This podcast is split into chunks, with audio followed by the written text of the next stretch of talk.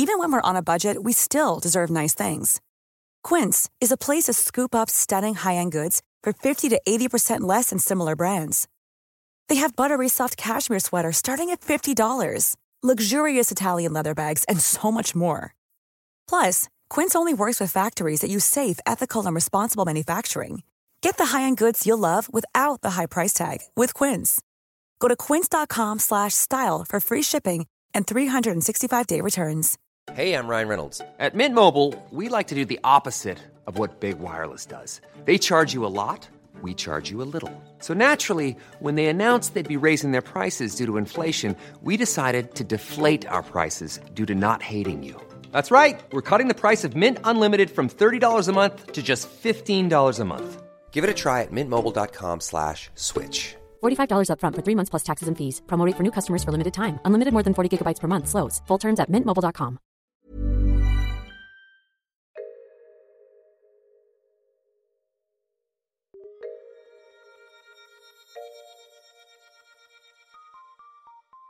Hello, Buglers. We enjoyed having Hari Kondabolu on Top Stories so much yesterday that here he is back again with me and his favourite subject, Dutch politics.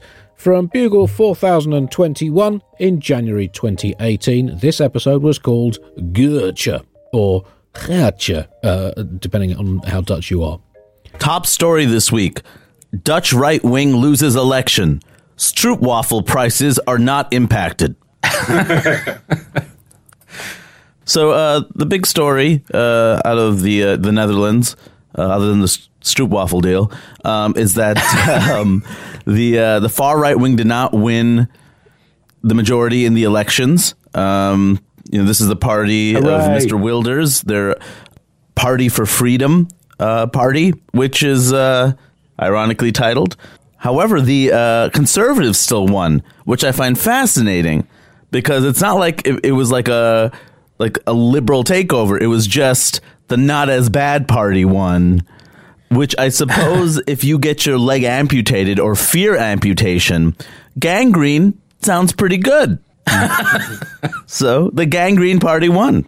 Yeah, I mean, this uh, Francois Hollande, the French uh, president, said it was a clear victory against extremism. Uh, but as you say, the, the Conservatives won, and Wilder still came second. I think 19 seats, um, and on a continent such as Europe, Hari, and well, we we've had a, a few brushes with extremism that have not always turned out 100% happily. It's fair to say. For me, that victory was not quite clear enough uh, for comfort. Uh, Angela Merkel uh, hailed a good day for democracy, and that just shows how out of form democracy has been. That Wilders coming second and the Labour Party disintegrating like a poorly made pavlova lobbed out of the window of a space shuttle as it re-enters the Earth's atmosphere is, is seen as is seen as a good a good day. I mean, relatively, there have been some worse days, but it, I, I'm finding it hard to get. But there's a sense of relief, but also a sense of foreboding. I'm not sure this is. I mean, this is, is this a turning point or a, a, a dead cat bounce?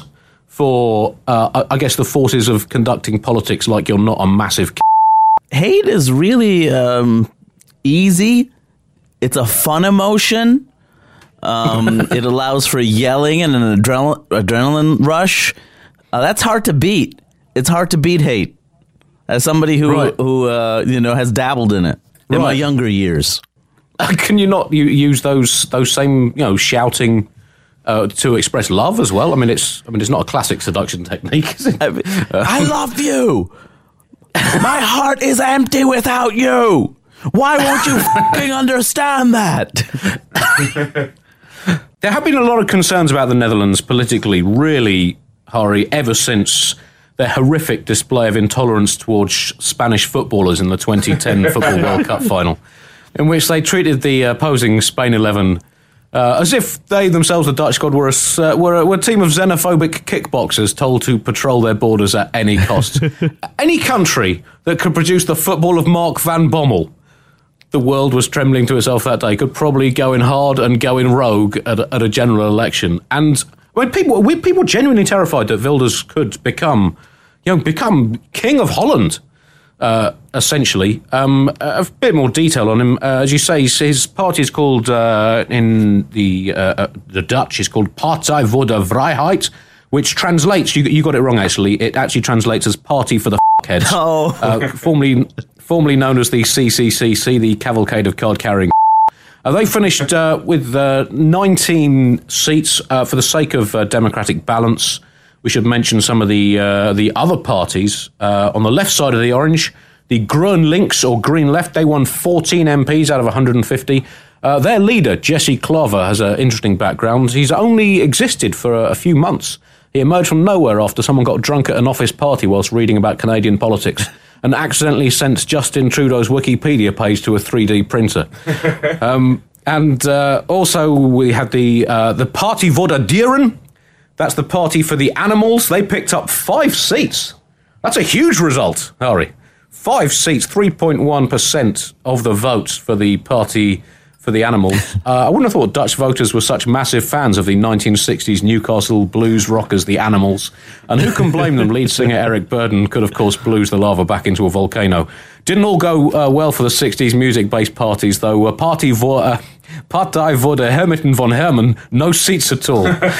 um, also, the Staatkundig Gereformier der Partei. Uh, I'm not sure of the translation. I think it's the Staatkundig, the Gereformier der Party. Um, the Young Blood, uh, they're the Dutch Youth Party. The SHKR, the Suurbier Hans Krol Rijsbergen, uh, which is the Can't We Just Be Nice to Each Other party. The NJVH, Neeskens Jansen von Hanegem, uh, Van Hanegem, uh, Small Windmills Police Party. And of course, the RCR, Rensenbrink Cruyff Rep, the Reformed Union for Civil Representation.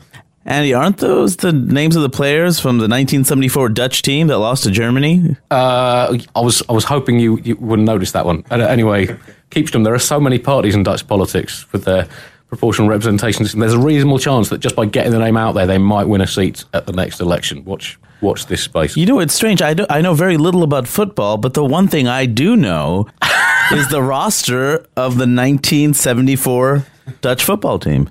Strange. Yeah, well, I still can't believe they lost. Got overconfident. This guy Wilders is uh, is it Wilders or Wilders or Wilders. Wilders? Wilders. Uh, all you really need to know about him, Buglers, is that I mean, this gives some context, Hari. He lives in the Netherlands. Now, the Netherlands is famously one of the most relaxed, chilled out, and laid back nations in the world. Few people are rated happier and more contented than the Dutch. And Geert Wilders has needed an armed bodyguard 258366 for the last 13 years. That is how much of a disputatious, divisive shitbag he is. His basic, his self-appointed role is to lance the non-existent boils of society with his rusty javelin of xenophobia, and then to salve the resulting wounds with the Chilean-fused vinegar of intolerant opportunism. He is, in short, what European politics needs right now, in the same way that Captain Scott, in the latter stages of his fateful, fatal South Pole expedition, needed a bikini. Also, Andy, do you know what I discovered from uh, uh, reading this story? What's that? Belgium and the Netherlands, two different places. Can you believe that? I was worried, man, because I like Belgium. And I thought maybe that was just in the Netherlands. And apparently, if there is an immigration ban issue like that, like Wilders wants, if they gain power in the Netherlands, I can still go to Belgium, and they still have stroopwafel. so a win-win. Well, there's every every cloud. I mean, it's it just goes to show, you know, that democracy just it, it educates people about you know, all the Europe drifting to the right has made the rest of the world take an interest in our continent. I mean, if and we- it's about time we had our say in the world. I think. If we had bombed the, the area, we might be familiar with it for some period of time. Yep. Yeah. Well, there's that, I mean, that is becoming increasingly likely by the day. Um, I mean, it is quite hard at the moment to uh, keep up with all the global elections we need to be worrying about, as well as watching the quantity of sport needed to remain uh, to maintain some semblance of mental equilibrium in these times of global upheaval. But the, the French election uh, is uh, imminent, um, and Marine Le Pen, the far right candidate, she is uh, current odds with the bookmakers eleven to four. So she's very, very unlikely to win. But hang on, those are significantly shorter odds than either Brexit or Trump. Oh dear world, it's not over yet. Uh, the uh, favourite is the centre left candidate Emmanuel Macron. Uh, he's uh, 15 to 8 on favourite. Please, Monsieur Macron, do not f it up. Or, as the French would say, le up f pas, s'il vous plaît. um, he. Uh, He's very French, Macron, to the extent where his wife used to be his school teacher. Only France could do that. Only France. And he's been criticised for having no policies. And what I would say, Hari, is Oh, thank God for that. if only all politicians had no policies. If Donald Trump just stood there growling, I could take that. I could, I could, you know, I wouldn't like it, but I could take it. It's the words and ideas that I have problems with. I think this should be the blueprint for all politicians. There you have it, another nugget from the Bugle archives tomorrow. For more on all things Bugle, go to thebuglepodcast.com. Hey, it's Paige DeSorbo from Giggly Squad. High quality fashion without the price tag? Say hello to Quince. I'm snagging high end essentials like cozy cashmere sweaters, sleek leather jackets, fine jewelry, and so much more. With Quince being 50 to 80% less than similar brands. And they partner with factories that prioritize safe, ethical, and responsible manufacturing. I love that. Luxury quality within reach. Go to quince.com slash style to get free shipping and 365 day returns on your next order. Quince.com slash style. Hi, it's producer Chris from The Bugle here. Did you know that I have a new series of my podcast, Richie Firth Travel Hacker, out now? It's the show where Richie Firth and I talk about how to make travel better in our very special way. In this series, we discuss Lime bikes, Teslas, the London Overground, and a whole bunch of other random stuff that possibly involves wheels or tracks or engines of some variety. God, what a hot sell this is. I mean, you you you must be so excited. Listen now.